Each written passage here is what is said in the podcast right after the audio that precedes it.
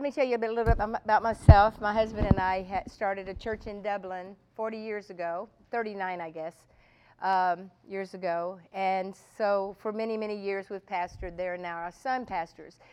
But in my heart was always the uh, desire to go overseas and teach. And when I began to teach, one thing they had me teach was evangelism.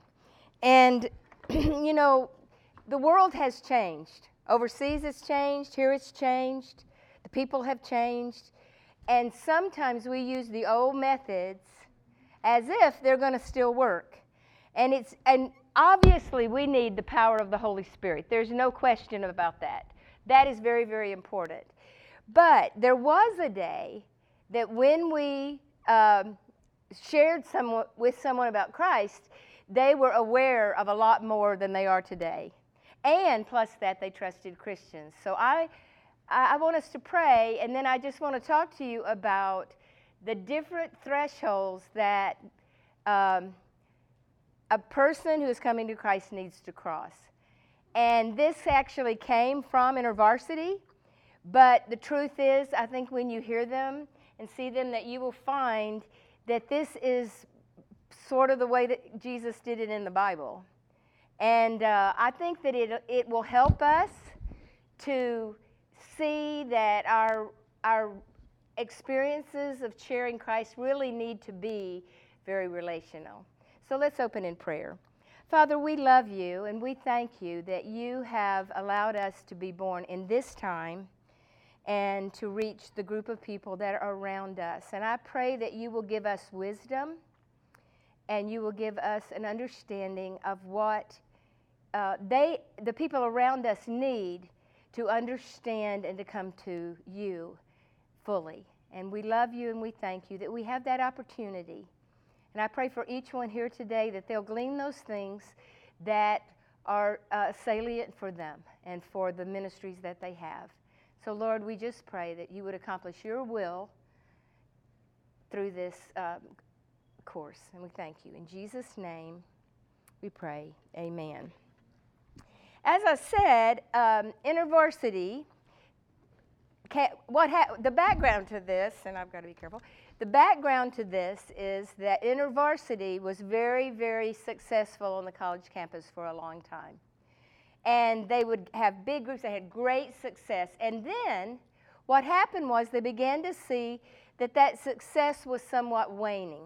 And they didn't know why. You know, one problem we have in the church sometimes is that we don't, I mean, we'll, we will ride a dead horse forever and not get rid of. You know, and we say, but this worked. It, it should work again.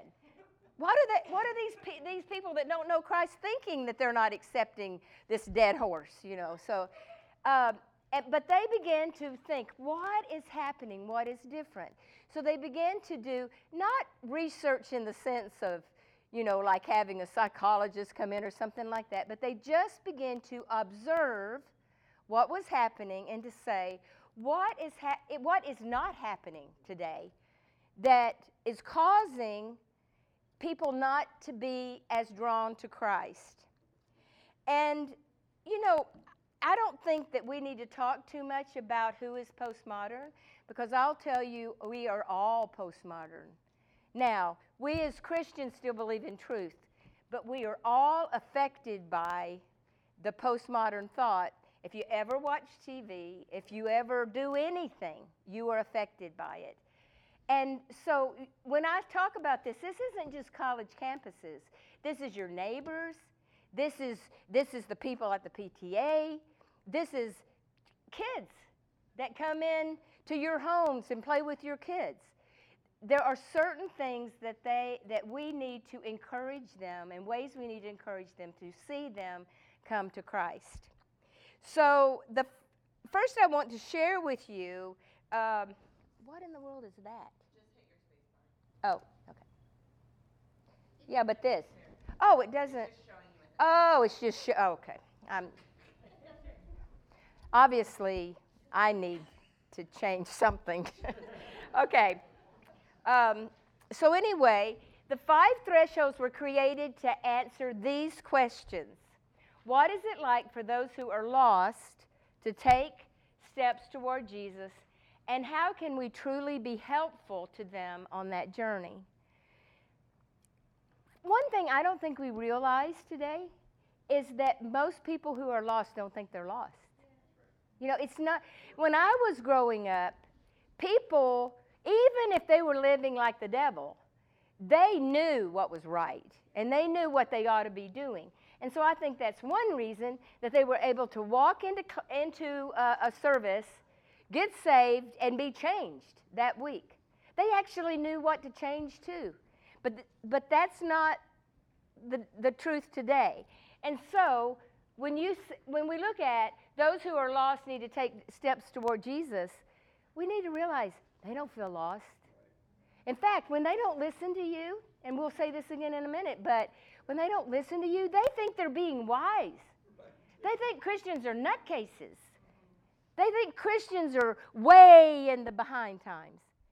And we need to recognize that and say, what can we do to help them, to move them from where they are to where they can be open to Christ? Now, I'm going to, uh, in the next one, I'm going to, sh- these are the five thresholds. The first is from distrust to trust.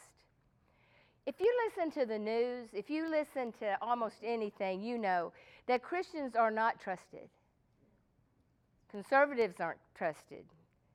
We, we do not have the trust of people. So when you have a neighbor or when you have someone come to your church, the first thing they need is to trust you. And sometimes we, we just jump right over that. Well, they ought to trust us. We know Jesus. honestly, why would they not trust us? Well, honestly, sometimes we haven't been the best examples, and maybe they have reasons. But beyond that, the fact that we see truth and believe truth is not necessarily a positive thing in their eyes today. Because, as we all know, truth isn't really truth. It doesn't have to be true, true. It just has to be what I want to be truth. And I don't know about you, but for me, that is a very hard concept for me to really grasp. To say, how can you say that? I mean, I will listen to the news and it'll talk about abortion and it'll talk about, you know, that we can kill babies right up to end. And I'm thinking, what about that is hard to understand? I don't understand. But to them, we're just closed and we don't listen and we don't care and we've got the problem. So we need to help them trust. Then they may come from complacent to curious. So we'll talk about each one of these. I'm just going over them now. From being closed to change to be, uh, being open to change in their lives. This is probably the harder, the hardest one of these because it's one thing to be curious and it's one thing and it's an altogether other thing to, to, open your up, yourself up and say, I am willing to change. Four is from meandering to seeking. Have you ever been with somebody that was sort of seeking God, but mainly they were just sort of wandering around? And a lot of postmodern people live in that wandering around stage. Well, they just try this, they try that, they try this, they try that. And they're meandering. But the, this threshold is saying we've got to get help them to come to the place that they seek. And then finally, they cross the threshold into the kingdom itself. Um, uh, uh, knowing where they are on the path of faith will help us empathize with them and understand how impossible it may be for them to take the next step. Let's talk a minute about what it feels to be lost. Feelings of lostness are different for different people. For one person, it takes a long time for them to realize they were they are even lost. I remember that Dave and I we went to Washington D.C. to interview someone to be the youth pastor.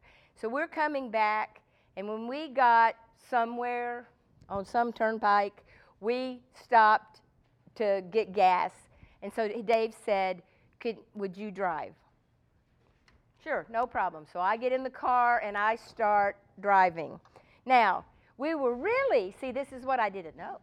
We were really, really close to 70 to get off and to go across 70 and get to Columbus. But I didn't know that, so I am just barreling up to Cleveland. And when I saw the sign that I was at Cleveland, I thought, I think I have a problem. so I wake, woke up Dave, and he really thought I had a problem. And he said, How could you not notice? Well, I didn't know I was lost. I had a wonderful afternoon, actually. now, Dave, on the other hand, when he realizes he's lost, he has an internal sense of direction, and he thinks it's a game to figure out how to get, how to find where he's going.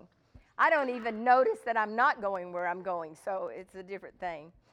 And you know, we may see our friends and neighbors as lost, but as I said before, there's, no, there, there's a very real chance that they don't see themselves as lost, and they're not uncomfortable. It was just like that afternoon, me driving to Cleveland.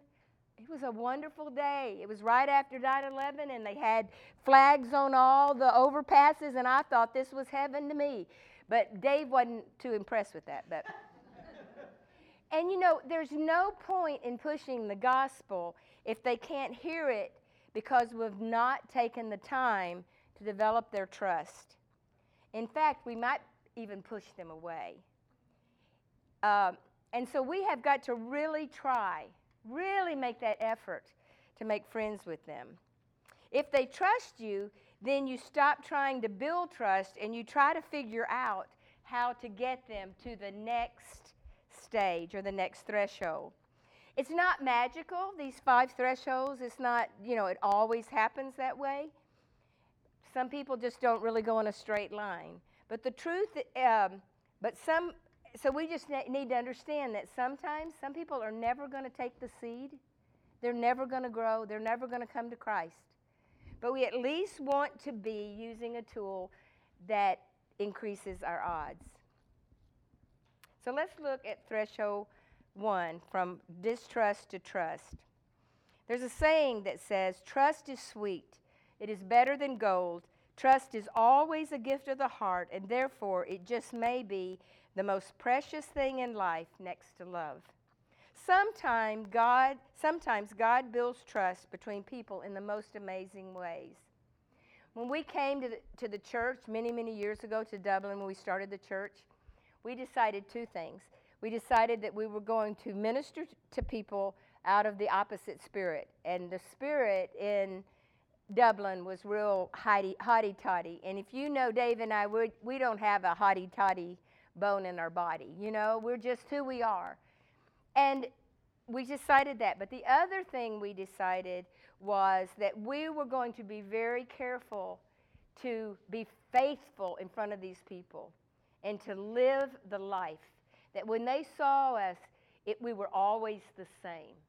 And if we, at times during that time, if we fought, we, we were more likely to to fight in front of them than we were to not. Because you got to be honest in front of them, you know. So I wanted to do my part. um, but, the, but the truth is that w- we want them to know us, and we want them to love us and to care about us, so that they can respect the Christ that we love and follow. I get com- I get confused because I'm trying to find the five, but I found it.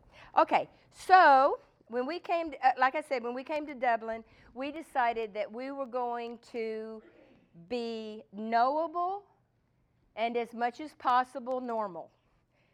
And for Dave, that meant that he would go out and play football and ba- uh, basketball. He worked hard. He's the hardest worker you'll ever find. And we used a lot of very unspiritual things to see the church grow. I mean, if I can remember him going and doing things for little little old ladies, like I remember the time that he he was gonna. Um, well, they had a problem with squirrels. This woman did, this single woman, and she was at work, so he goes over there and he's gonna get squirrels. So, so there was a fire in the fireplace, and the squirrel decides a squirrel that was in the top decides to come down and he and it catches on his tail on fire, and he and nobody said anything. He, all he could think about was, "I'm going to burn this lady's house down." But you know that meant so much to that lady that he went over and got rid of her squirrels. And sometimes what we need to do is be a very, very good neighbor. We need to we need to not judge them for the way they're living, but rather to be their friend and get to know them and let them get to know you and to and then to win the win the right to share with them about Christ. Because relationships and genuine friendships are our currency when we're trying to lead people to Christ. And as we said before, in all of our culture, Christianity often does not have respect. And for that respect to grow toward Christianity, it needs to grow toward you, each of you. Um, uh, then, five, uh, the five habits that build trust. The first one is pray. You know, it hurts when people don't treat us right. And when people don't love us and they don't love our God, right? It hurts. But we have to pray and we have to admit that we're hurt and we're irritated by others' distrust and ask God to soften our hearts and then to intercede for them because without prayer, reaching the postmodern mind is never going to happen. Second, we have to learn. Try to understand their world from their perspective and sympathize with them. Ask good questions. Try to learn why they distrust you or Christians in general, where that comes from in their lives.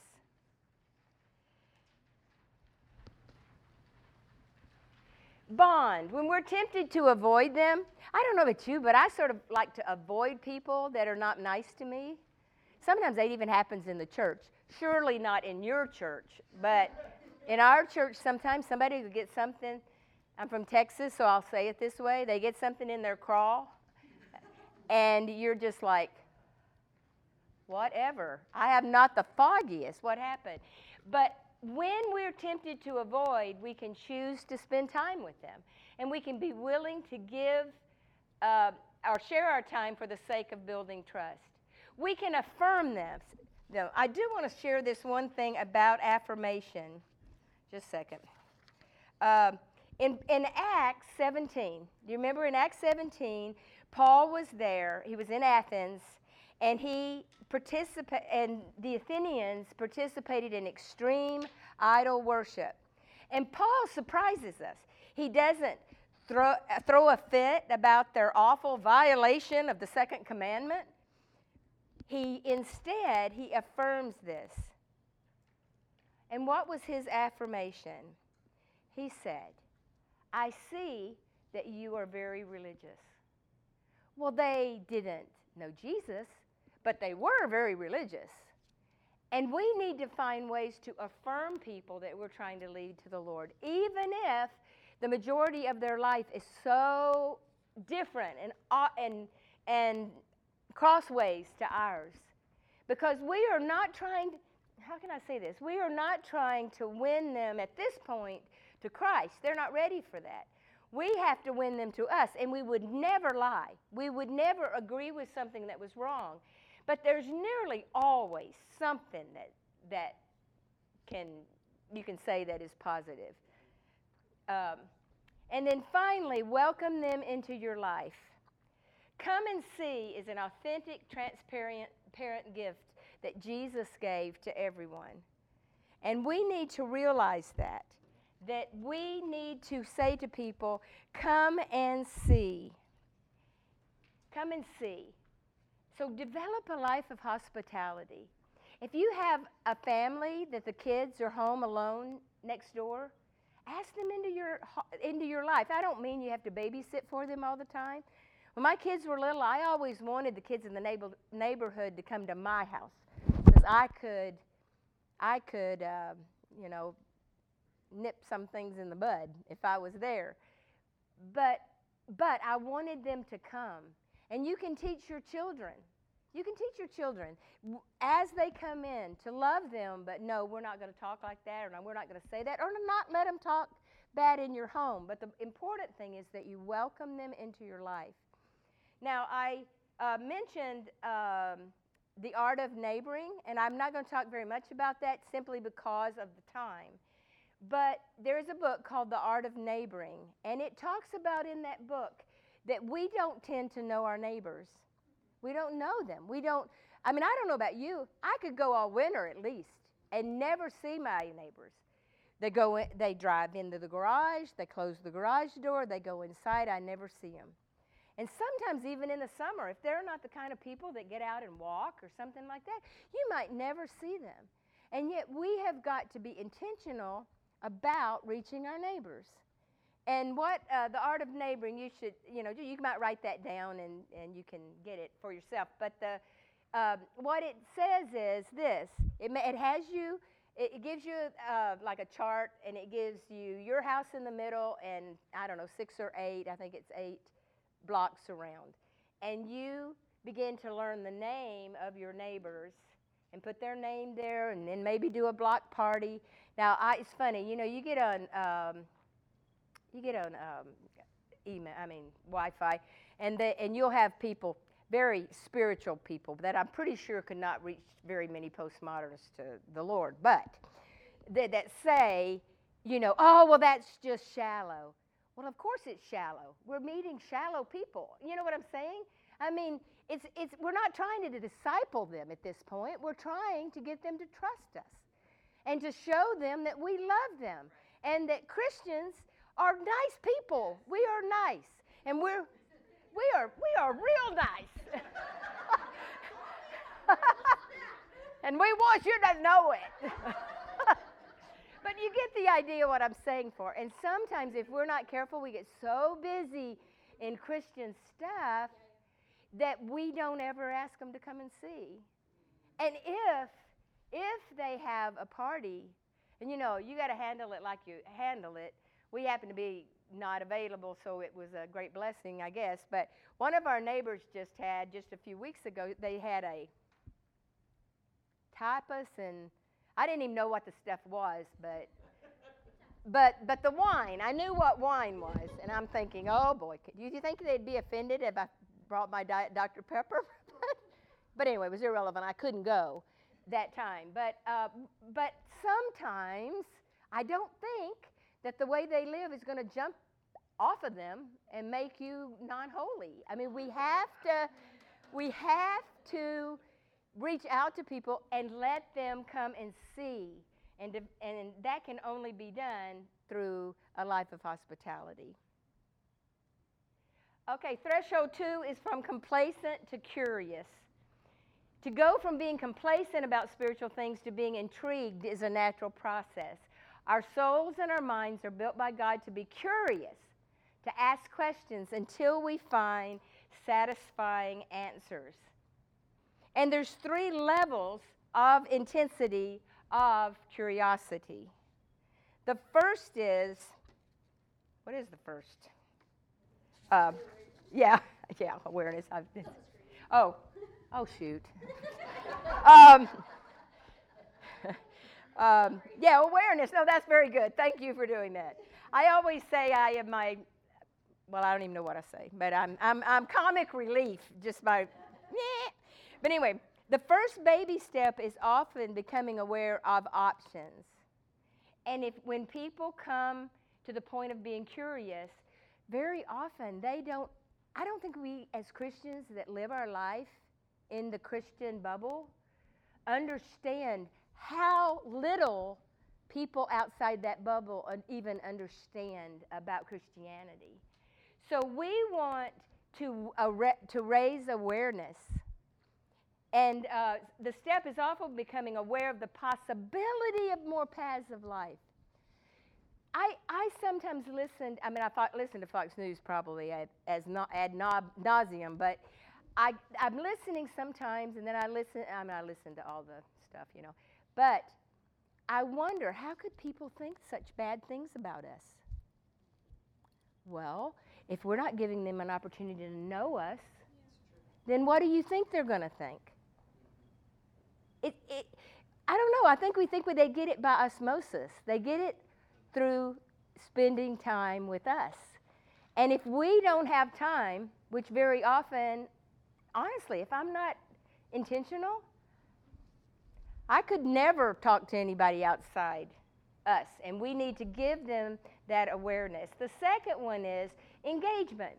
Perhaps they begin to hang around with a Christian. Perhaps they take this personal engagement a step further by reading the Gospels on their own. And then exchange. Exchange is an intense form of curiosity that means being so curious that you want to exchange ideas and ask questions and offer, offer your own opinions. And it can be scary when people start asking questions when they're truly curious. But that just means we need to prepare and we need to have answers for them. But you will never have answers if you don't make friends with people that have questions that you that you don't have because you already have the answers. Sometimes we don't know what we don't know about people. And we'll never reach them if we don't rub shoulders with them and, and get to know them beyond hi at the grocery store. Um, okay, so how can we provoke curiosity?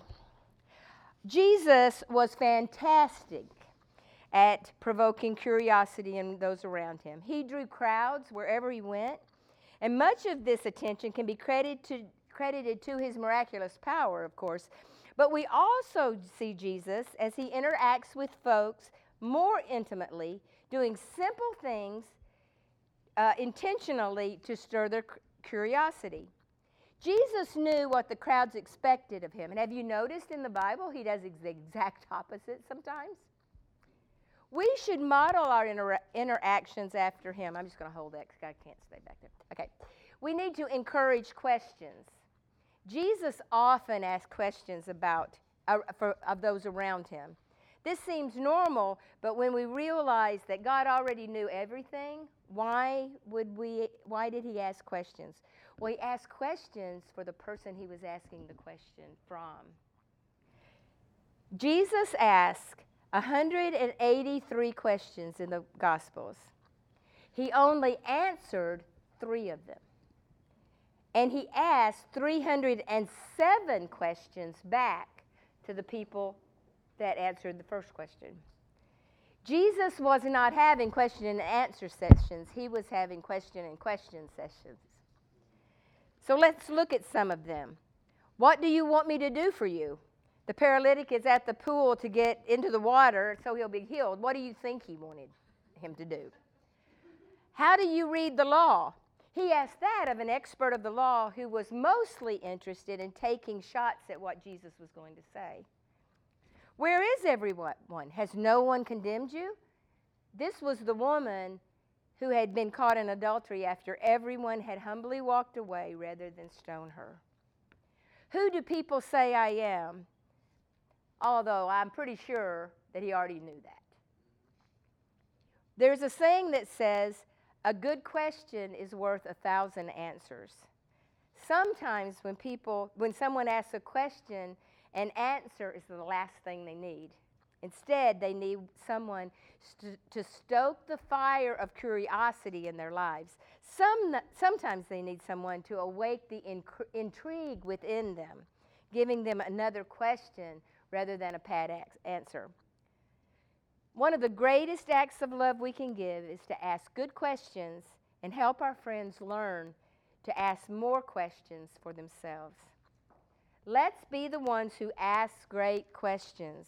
Spark curiosity wherever you go, just like Jesus. Next, Jesus used parables.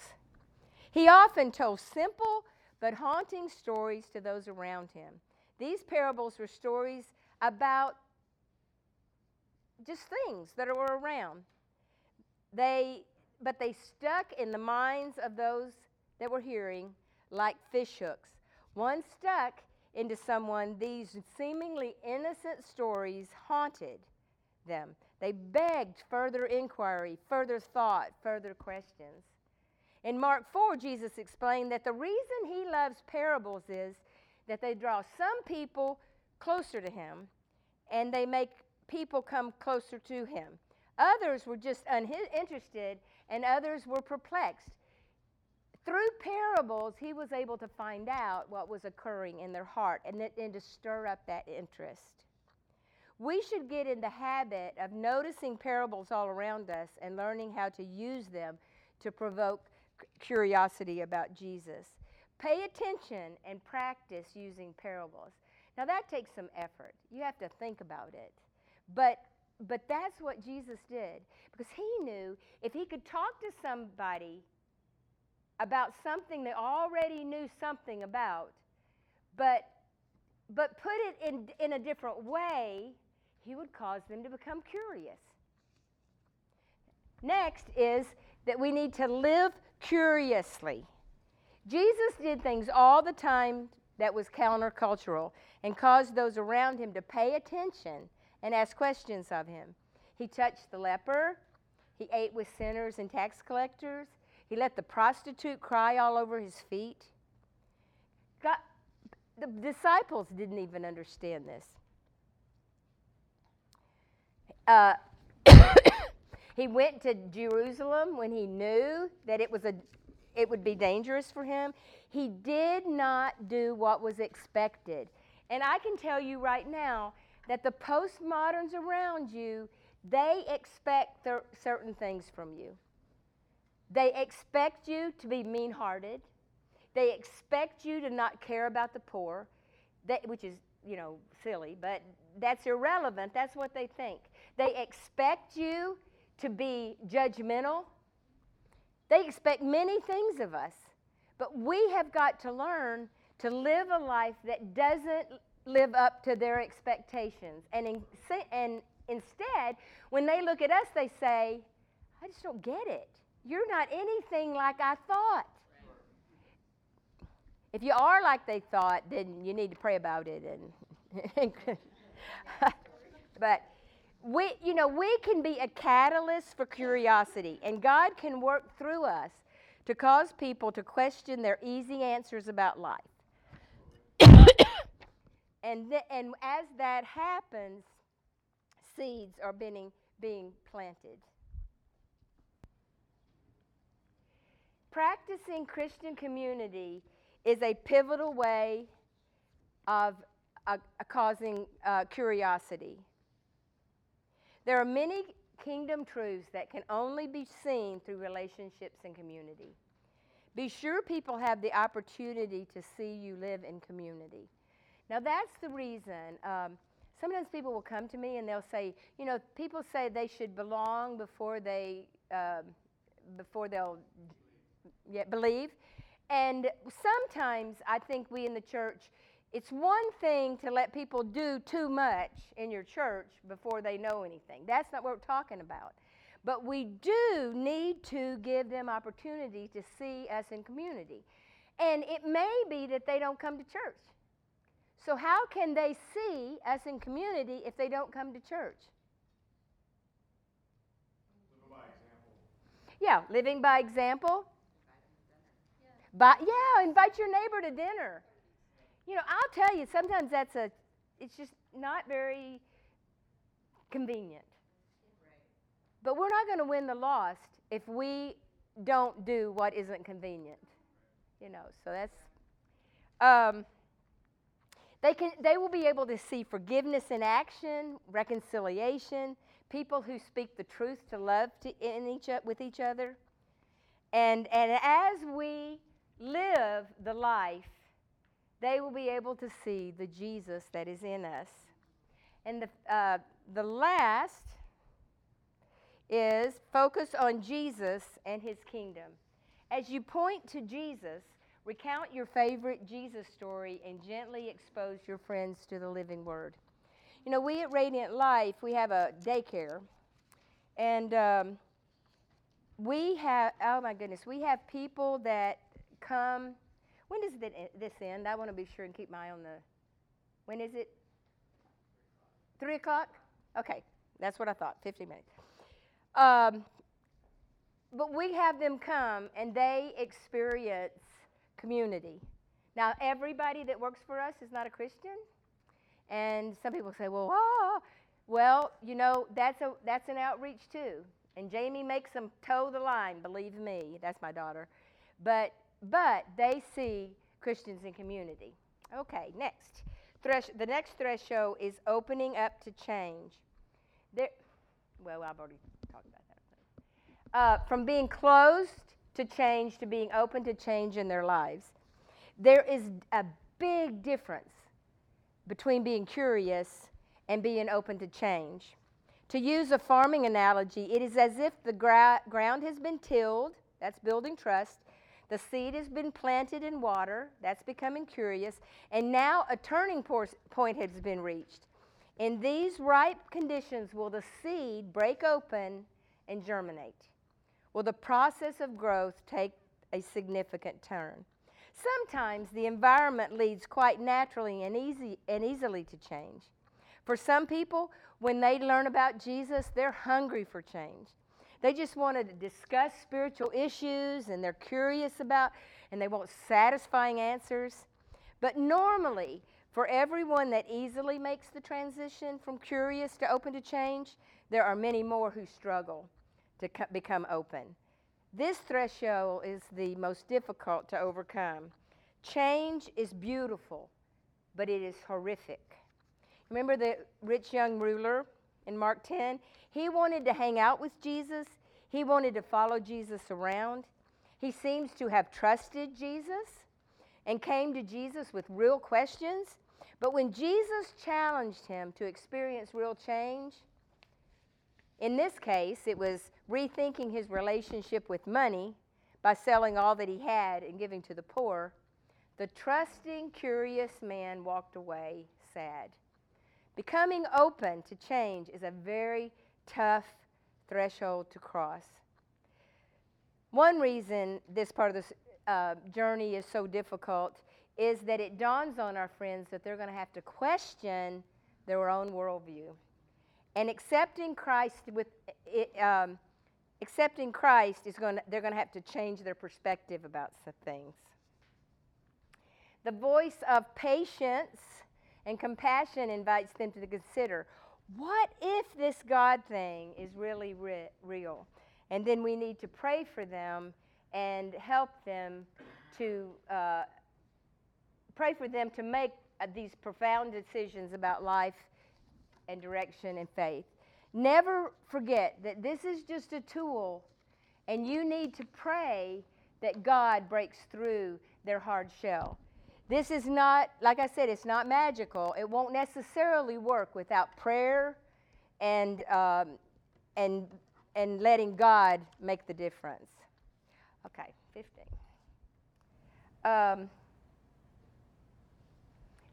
challenge as Jesus challenged. You'll notice Jesus touches the pain of the broken and honest. He meets a woman with a past. He wants to help bring her pain out into the open so he can offer her something better, his own living water. And at that time, he used gentle affirmation. Secondly, Jesus mobilized the self pitying and fearful. He calls for change. Get up, pick up your mat, and walk. Jesus speaks with authority and doesn't let the crippled man make any excuses. Three, Jesus, I don't know how that got, oh, brother. Jesus agitated the complacent and the glib. Because of his background, Jesus decides that Nicodemus needs to be agitated and confronted in love. He needs someone to shake him out of his complacency. And then God, for some people, connected the dots for the confused and befuddled. In John 5, the Jews came to some really strong and incorrect conclusions about Jesus. Jesus doesn't try to affirm them or help them see their brokenness. I can't read it myself. Um, it's right here. Uh, action. Yeah. Um, oh, he simply makes. Oh, okay, got it. Okay, I found it. Aren't you happy? okay, in John 5, the Jews came to some really strong and incorrect conclusions about Jesus. and he didn't give them make a lengthy overview of the events, etc. But oh, he no, he did. He explained. He talks about his relationship with God, and he outlines what he's been doing and comments about what th- that they shouldn't be surprised about that. In other words, for the person that was confused and befuddled, he took the time to connect the dots. And if you're going to talk to uh, postmodern people, there's going to be a lot of people that don't really understand hardly anything that you understand, and you have to be willing to take that time. Jesus served people by challenging them in a way that made sense for who they were and where they were. And each person was treated specifically as he needed to be in his situation. Threshold four is from complacent to seeking. The goal is to lean into the journey they're on and decide to purposefully seek fi- final actions. When someone is truly seeking, there is an urgency and purpose to their searching. And this is how you can recognize a true seeker. Seekers seek Jesus, not just God. Seekers count the cost, because there is a cost. It's wonderful following Jesus, but you have to make some changes, and that's it's costly. Seekers spend time with Christians. Seekers make the implications of the gospel personal, not just sit eh, up somewhere in the heavenlies and just keep doing what they do. It is during this time that the pre Christian decides that they need to make up their mind about becoming a follower of Jesus. We do want to be careful that we don't just leave people sort of, I mean, this can be a pretty long process, but when they get here, it's pretty important that you not just leave them that, there because people cannot stay seeking forever. And if we don't, um, if we don't, I'm not saying push them, but if we don't challenge them to make decisions, well, then sometimes they just they just give up. You know, they just decide it's they're done with it. Threshold five is entering the kingdom. When our friends get to this point, they have a choice to sell all or walk away. Jesus regularly nudged people toward this choice. He knew that seeking isn't going to go on forever. And then finally, be appropriately urgent at this point. You know, some of the earlier ones you can you, you know, it, it may take a while. And even when they're seeking, that may take a while. But you just don't want to get bogged down there and never go to the point where they have to make a decision. So when we sense that it's time for them to make a decision, we can help them by doing these things. Ask them clearly and simply to enter the kingdom. Realize, you know, they don't really know exactly how to do it. If somebody doesn't ask them, how are they going to make that step into the kingdom? And if they say no to a call for commitment, then ask them why they're saying no. Find out their questions and their blocks, and then honestly help them either resolve or set aside the various blocks that are keeping them from choosing Christ. You know, some things you don't, uh, some, some things you just have to put aside. Even we do, don't we? We go through things and, and things don't go as we think they should. I'm sure you had to put aside some things with Jessica when, when she was born and she had this serious heart disease. Why? Why? You know, I don't know why. But you had to, you couldn't say, oh, I mean, you, you, as much as I would think, you can tell me if I'm wrong, but I would think that you tried to figure it out, and when the time came that you couldn't completely understand, you just said, I have to trust him. I have to trust him. And this is, the, this is what's happening here. There comes a time when they, they need to talk about what their problems are. And that doesn't mean you just throw them over, because you never know if they're at that last time, you know, that last place. But I'm just saying, you just don't want to leave them too long at just sort of curiously seeking. And then you you just help them to see that some things they may just not understand now. You know, why is there evil in the world? I mean, I can tell you why, but I can't make you feel like that's right, and I can't tell you really the truth that that's the only reason. You know what I'm saying? So we have to help them understand. They don't under, have to understand everything before they give Jesus. Do you have any questions or comments? Does it make sense? Is it useful to you? Because to me, I grew up in such a different world. You know? I mean, people would come in on, you know, Sunday night was our uh, getting saved service, you know? And uh, people would walk in that were awful. I mean, like awful. And they would come in, but they knew. They knew there'd be an altar call, and they knew when that altar call came that it would that they should walk go forward. And if they w- came forward and gave their hearts to the Lord, it's just like, okay, I know what I got to do now. I'm Jesus's, and this is it. But we live in a different world, and let's not ride a dead horse. Let's figure out how we can really reach our neighbors and our friends. Yes. Uh, another great book on the topic is uh, The Gospel Comes with a House Key. Yes, yes. Is that it has some not great things about the role of women and men. Yeah, yeah, yeah. Pentecostal, no. That, yeah. Really yes. I, I, actually love to read that author. She's uh, Butterworth or something like that. Oh, something, something weird. Like yeah. Rosaria. yeah, Ros- yeah, Rosaria, something or other. But anyway, she was a homosexual. She was the head of, um, of I think this is so odd, but queer studies at like, um, I don't know, some major prestigious university. And when she got saved, she married a, um, a reformed pastor. And reformed is like, you know? and yeah, yeah. And uh, she, uh, that is worth reading. That is worth reading. She has neighbors, and she has dinner like every night for all these people. And oh, it's uh, the gospel comes with a house key. Yeah. Uh-huh.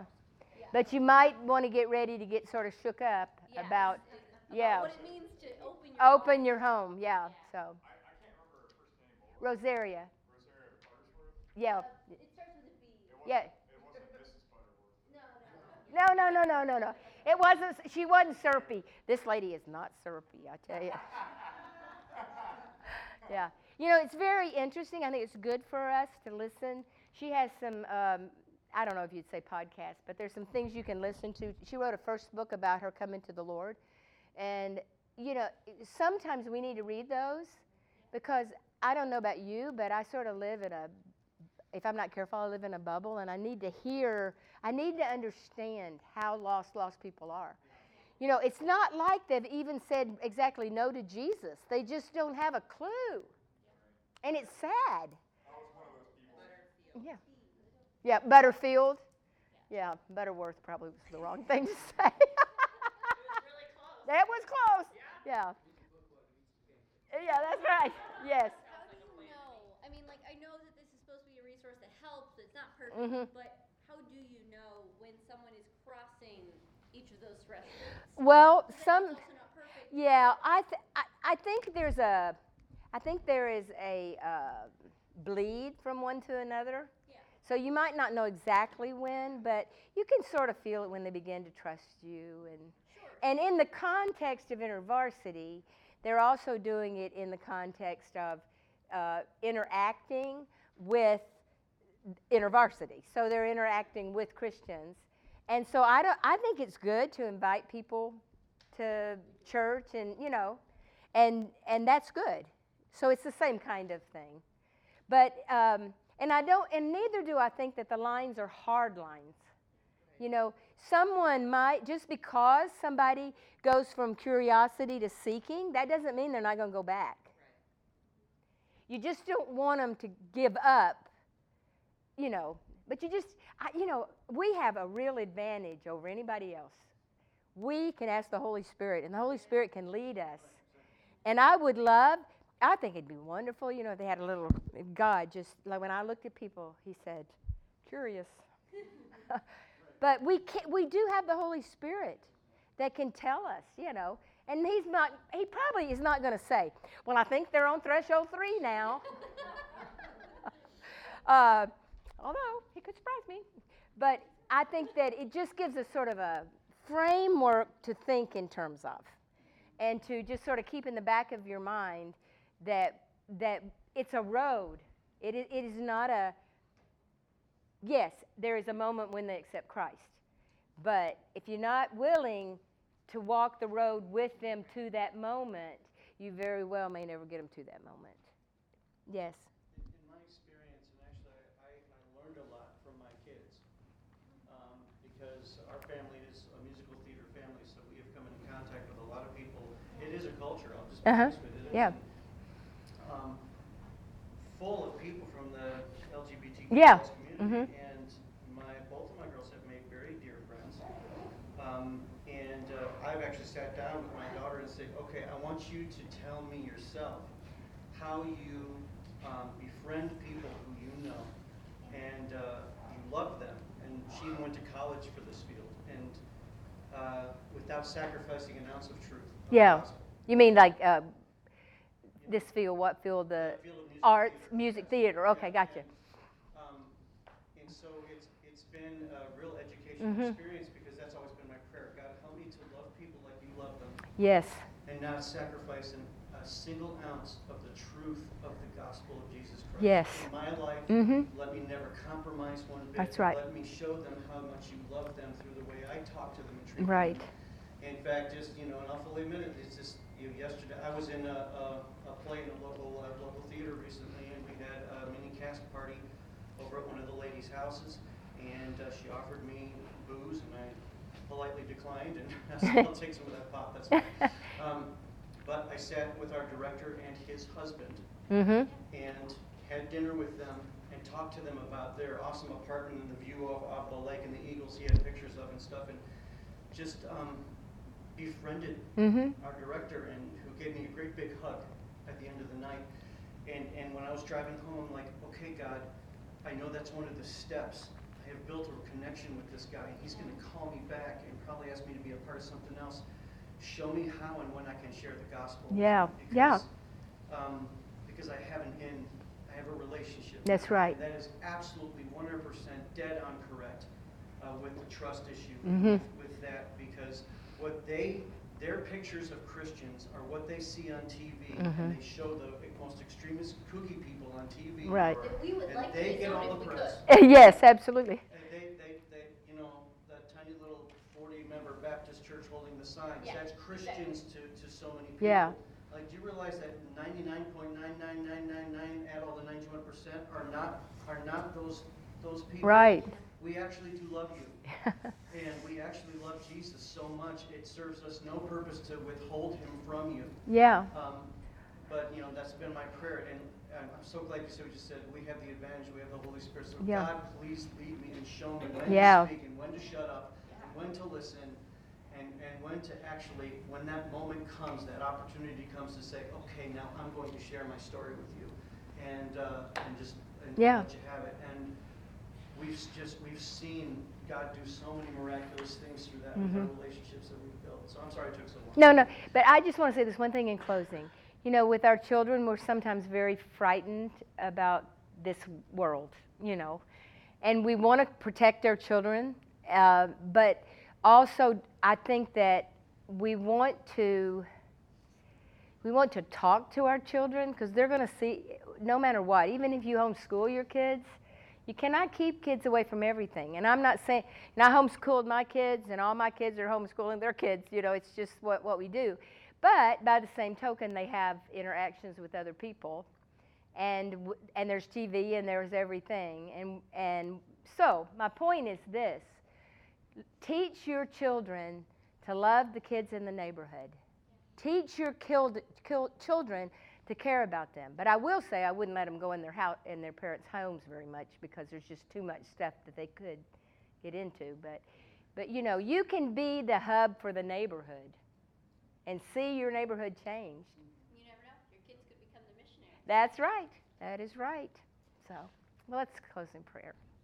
Lord, we thank you, and we just, I just pray that as each one leaves today, that you will just give them uh, in their in their hearts a, a thought about somebody that you want them to reach out to.